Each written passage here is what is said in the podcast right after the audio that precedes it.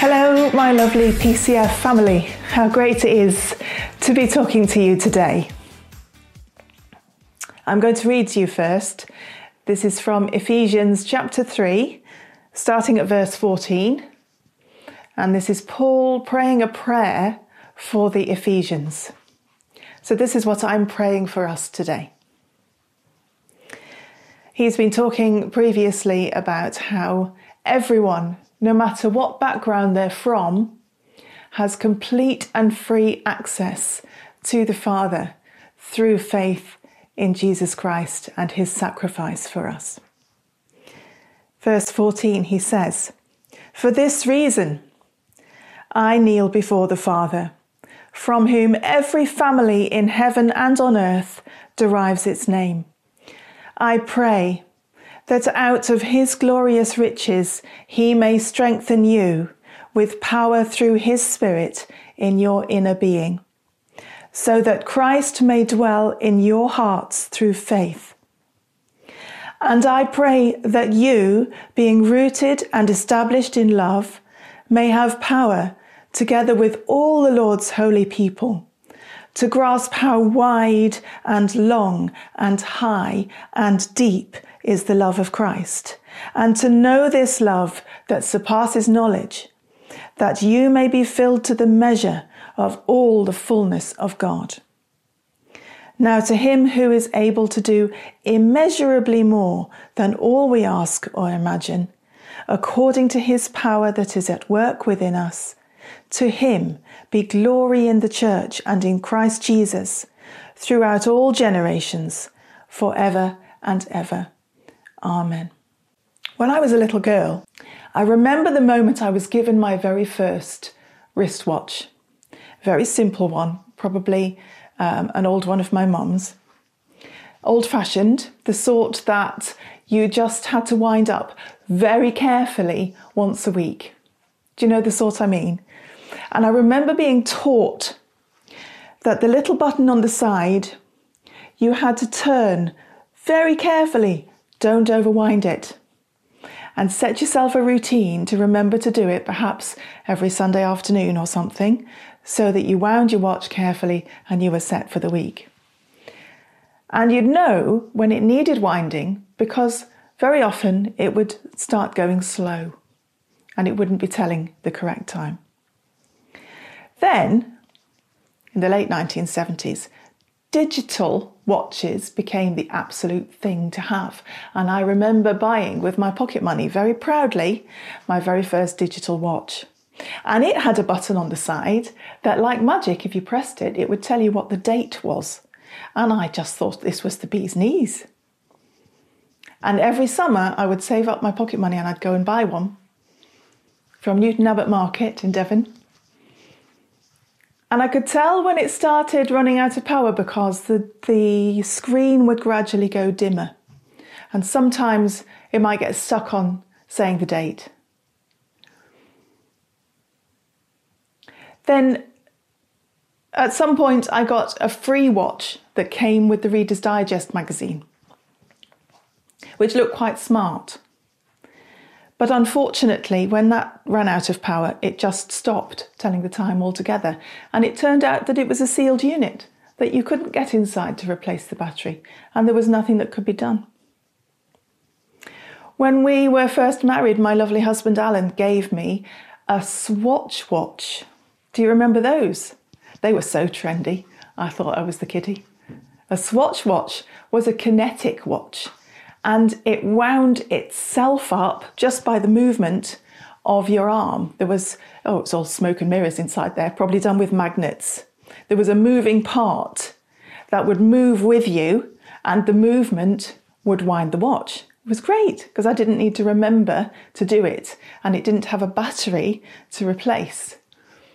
The trouble was, though, that the issue with those kinetic watches was that gradually the moving parts became stiff and seized up and needed a service, eventually wore out. This watch I wear now, this is really, really techno. It tells me the date, obviously, it tells me the time, it tells me how many steps I've done so far that day. It tells me my heart rate. Um, it tells me how many calories I've burned. It tells me how many floors I've climbed. It will give me workouts to do. It tells me how well I've slept in the night, as if I don't know that already. And it tracks all sorts of different types of exercise. When I press the, uh, the button at the side, it gives me all manner of information. I can change the clock face that I'm looking at. And I know when this is running out of power, would you, would you believe? Because it sends me an email, my watch sends me an email to tell me that it needs to be plugged in. Sometimes I think it's a little bit too complicated when I just want to know the time. And it seems to me that all of those watches have got two things in common. They're supposed to tell the time accurately. And if they don't, they're not a watch. The other thing is that they all run out of power one way or another. They all need to work some sort of injection of power. I was given this picture of all my watches, and I've said to the Lord, What's this about? What do you want me to get from this, this image of these watches over the years? And I realised that the watches are like a picture of all the different types of people that you might find in a typical church. But the main thing that is true that I want to talk about today is about needing an injection of power. My title for my sermon is Power to the People no matter what type of person, everybody needs, one form or another, an injection of power.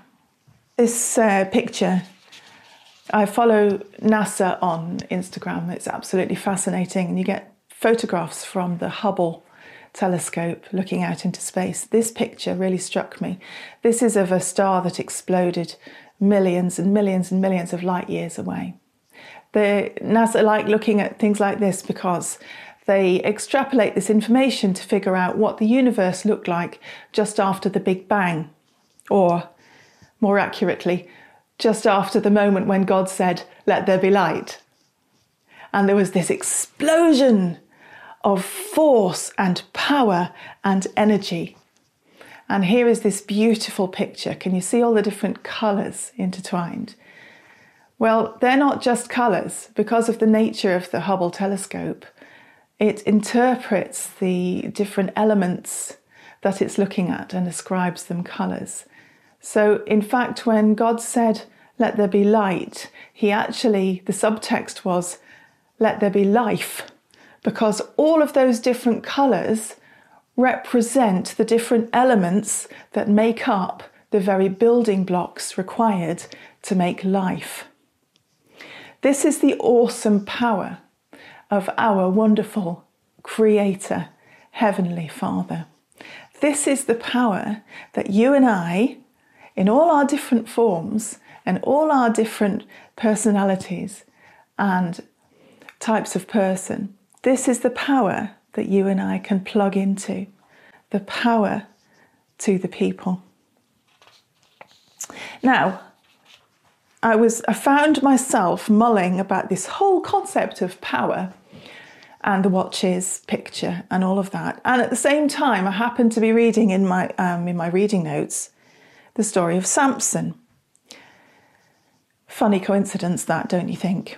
Samson, who was perhaps arguably the most physically powerful person in the Bible, and maybe arguably perhaps one of the most flawed morally as well. It gives encouragement to, to you and me, doesn't it? That God can use even people like Samson. And at the same time as all of that, you know, my other job that I do at home is I work for the British Powerlifting Union. And just as lockdowns were starting to ease and sport was starting to allow, be allowed to happen, in uh, in May.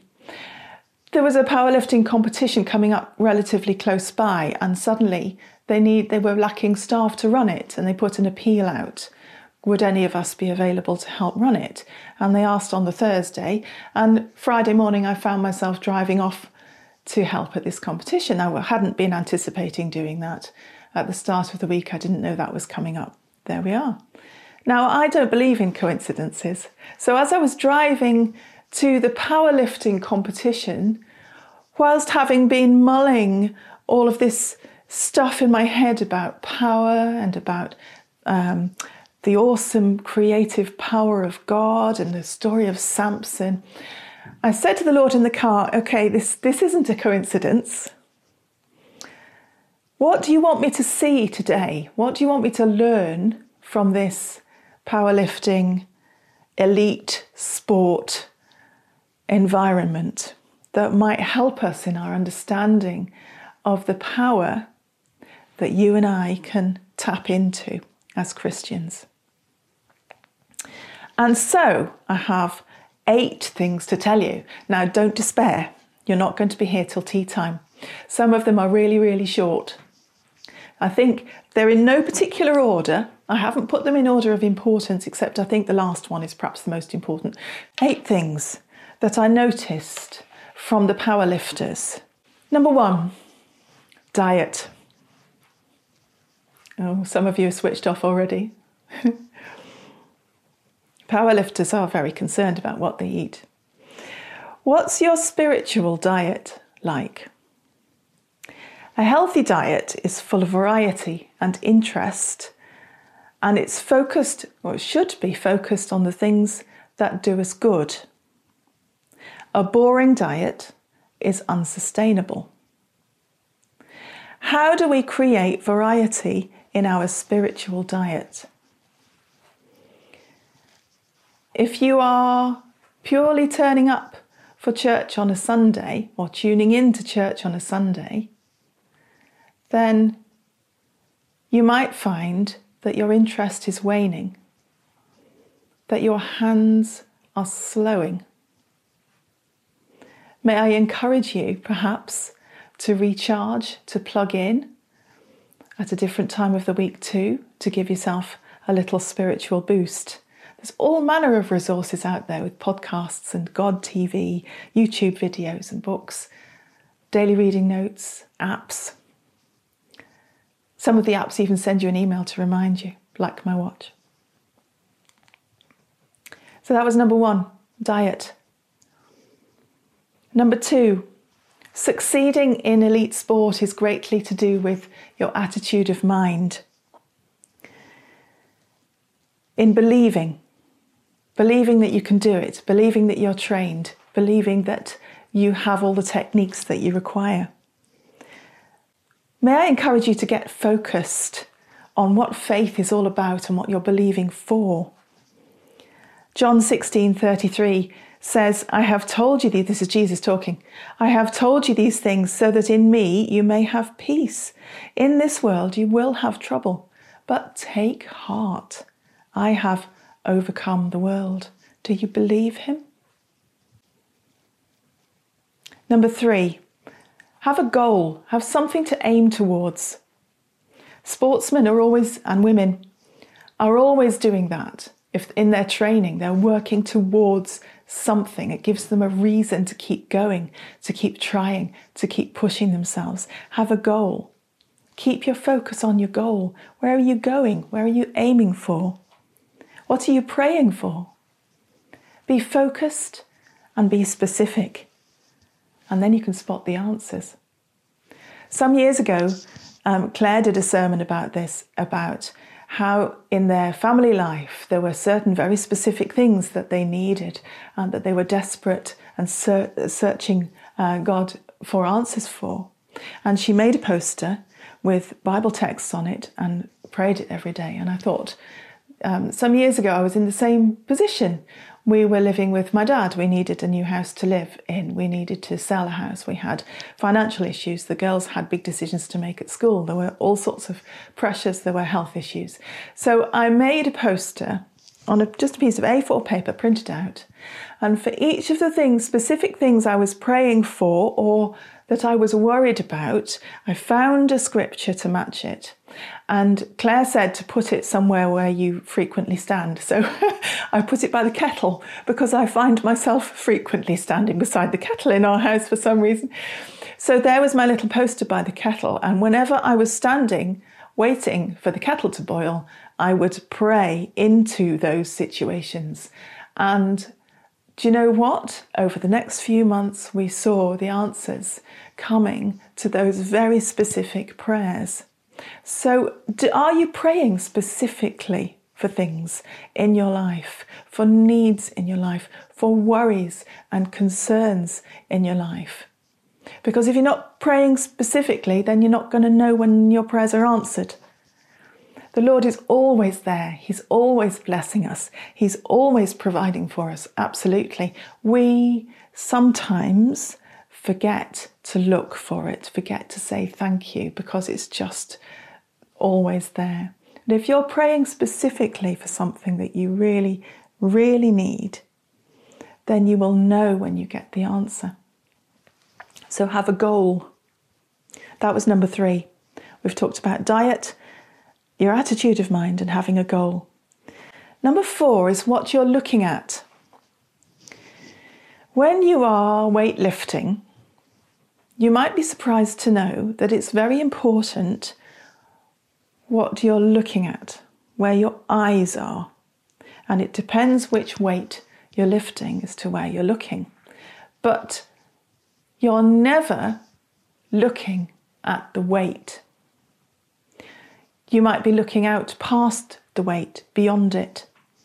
You might be looking away into the distance. You're not looking at the weight. It's very important where your eyes are looking. You keep your eyes fixed. So, where is your gaze fixed? Hebrews 12 2 to 3 says, Fixing our eyes on Jesus, the pioneer and perfecter of our faith for the joy set before him, he was looking ahead too. He endured the cross. He wasn't looking at the cross, he was looking at the joy set before him. Psalm 121 says, I lift my eyes to the hills. Where does my help come from? My help comes from the Lord. Doesn't matter if your hills are full of enemies surrounding you. Where does your help come from? Your help comes from the Lord, the maker of heaven and earth, that awesome creator God who put all the stars in place. Do you remember the NASA picture? Wouldn't it be good to get connected to that source of power in your life? So, where are you looking to? Look to the source of power, power to the people. Number five, sometimes a very small change, a very small tweak is needed, and sometimes seemingly unrelated. This is to do with techniques in order to succeed in whatever challenge it is that's ahead of you. I noticed that lifters who perhaps had failed at one of their lifts were then being told by the coach, oh, next time, squeeze with your hands, push with your feet. It wasn't to do with, you know, what you might imagine lifting stronger, trying harder. It was seemingly unrelated little tweaks. Might be to do with where they were looking on the ceiling when they were looking up. Just look up higher. Might be to do with the position of their toes in the shoes and whether they're gripping in the shoes with the toes. It was ridiculously, seemingly unrelated little things. But sometimes it's those things that actually enable success. So, this is something that you need to have a conversation with the Holy Spirit about. Is there some aspect of your life or your weekly routine that actually needs a little bit of tweaking?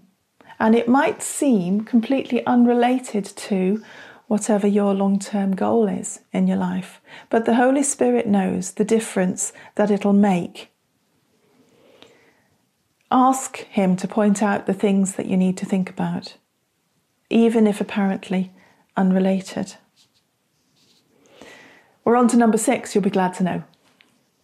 Number six is the weak spot. Do you know when lifters are doing a deadlift, so they've got this enormous bar in front of them, laden with the heaviest weights that you can possibly imagine. And they have to stand in front of it and they have to grasp hold of it and they have to lift it up, straight up off the ground. No matter how well they've trained, no matter how strong their muscles are, no matter um, any of those things, the weakest spot is actually their grip. And if their grip goes and they lose hold of the bar, then that's it. We have to be able to hold on. And this is an image that's in the Bible too about holding fast. Hebrews 10:23 says, "Let us hold fast to the confession of our hope. The things that we know to be true, that is, without wavering. For he who promised is faithful. Are you struggling with something in your life? Are you, are you praying for something and you haven't seen any breakthrough, maybe for years? We're being told to hold fast. Find the scriptures that support you and encourage you and hold fast to the confession of our hope, the source of our faith. It would be very easy to let go, to let the weight fall. At that point, of course, you're looking at the weight. Look up, look out, hold fast. Number seven, show up. This competition that I was helping at as I say, was just immediately after um, Elite Sport was allowed to meet again. And I think the gyms at that point had been open for three or four, only three or four weeks prior to this competition. There were a lot of people who had an entry to the competition who chose not to go because they said, Well, I haven't had the chance to train. I'm out of condition. I've been slobbing around at home for months uh, I'm not going to be um, able to do my best at it. I'm not going to bother. So they didn't show up. The people who chose to show up, who chose to lift at the competition, are the ones that then got the medals and got the um, qualification through to the next round because they showed up. There were other people, probably stronger, probably more trained, probably better qualified to gain the medals, but they were sitting at home. The ones that did the best, the ones that did what they were supposed to do, powerlift, they were the ones that showed up and did it. Steve did a fantastic sermon about showing up. You might not feel qualified, you might not feel able God just wants you to show up and give what you have to give, and He will use it. Samson, one of the most flawed people in the Bible, showed up when, he, when it was important. He did it. He showed up and God used him. Now, if he can be used for the glory of God, then you and I can. That's why the story of Samson is in there. It's not an example of how to live, it's an illustration of God's grace and the way that people can be used. Right, good news, we're on to number eight. So we've had diet, we've had attitude of mind, we've had having a goal in mind, we've had where your eyes are, what you're looking at, we've had um, making a very small change, perhaps seemingly unrelated, we've had the weak spot, hold fast. And we've had just show up and do it. Last one, number eight. Athletes are always assessing, they're always tweaking their training or their diet or their technique. They're talking to their coach, they're talking to other athletes, they're talking to the people at the very top of the sport who really know stuff. And they're looking for those tiny gains that make all the difference to their performance the minimal gains. So, is it time to assess Now, as I'm talking now, we're coming out of lockdown.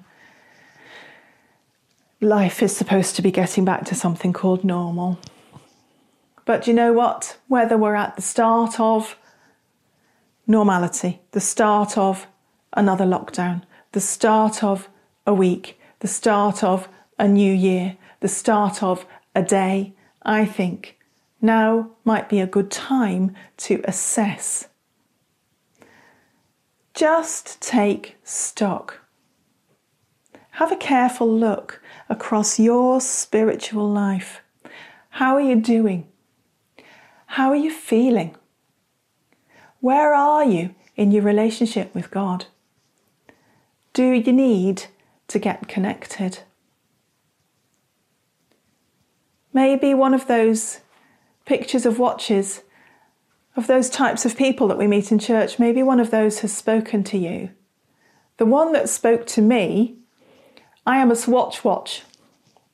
So I will keep going and keep going in my own strength until I completely run out of steam and I seize up and I need help. That's me. I'm a swatch watch. And I know having made that uh, realize, having come to that realization, I know that I need to seek God for healing and for, to rely on His strength, not on my own internal strength. And I've learned that about myself over the years. Is there something that's speaking to you? I'm wondering if there are some that need perhaps more variety, that are relying on the once a week wind up. Maybe you're a sealed unit. And you're not allowing yourself, like the Reader's Digest watch, you're not allowing yourself to get connected to the source of power. And you need to open up, open your heart to connect with God who made you to connect with Him. He is the source of unending awesome power. How great it would be to get connected with Him. Power to the people. Maybe you have all the bells and whistles and you access church online and you have the apps and all that. Are you reading the email though? To get to the nitty gritty, Remember that a watch isn't a watch unless it's telling the time. Are you properly connected to the source of power so that you know who it is that you're talking about, that you're connecting into, and you have a proper relationship with Him? I'm going to read to you again that Ephesians passage this was a prayer. Do you remember that Paul was praying for the Ephesians? So I'm going to pray it for us. So I'm going to change the word slightly to make it us rather than you. Okay?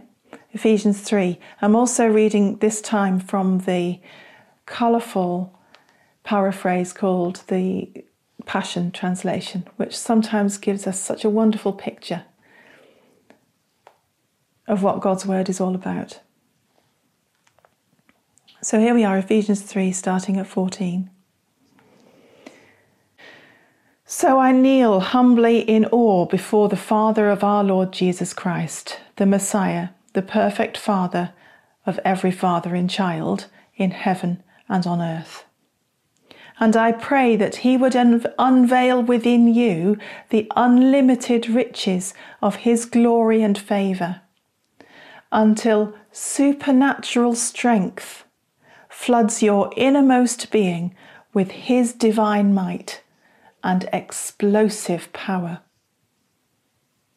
Just bring to mind again that NASA image, that explosive power, create, creation at the heart of it. He is our awesome Creator God. We can get plugged into that power.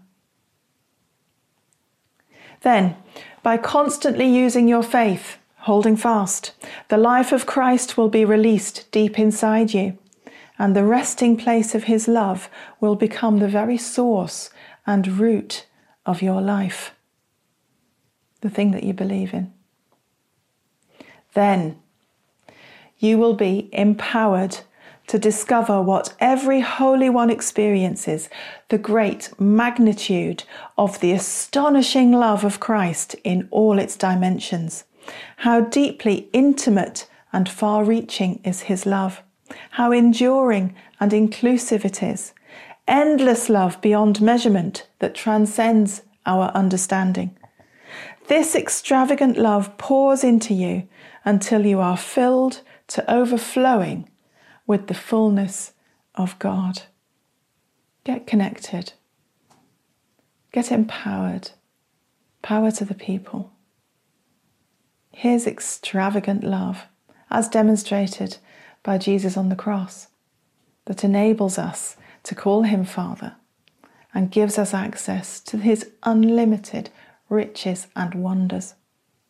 Never doubt God's mighty power to work in you and accomplish all this, He will achieve infinitely more than your greatest request, your most unbelievable dream, and will exceed your wildest imagination.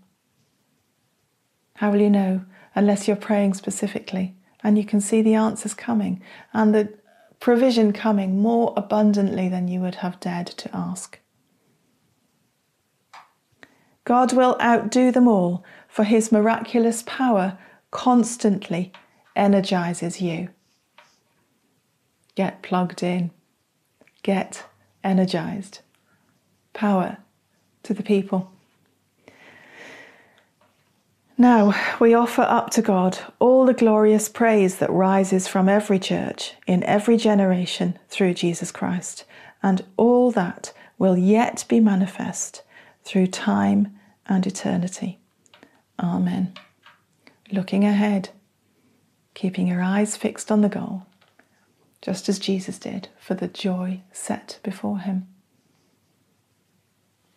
I hope that my watch's illustration has spoken to you in the same way that it did to me. And I hope that I've encouraged you to take stock, to do a bit of tweaking to hold fast, to think about your spiritual diet, to review your attitude of mind, to pray specifically with a goal in mind, and to get plugged in. Power to the people.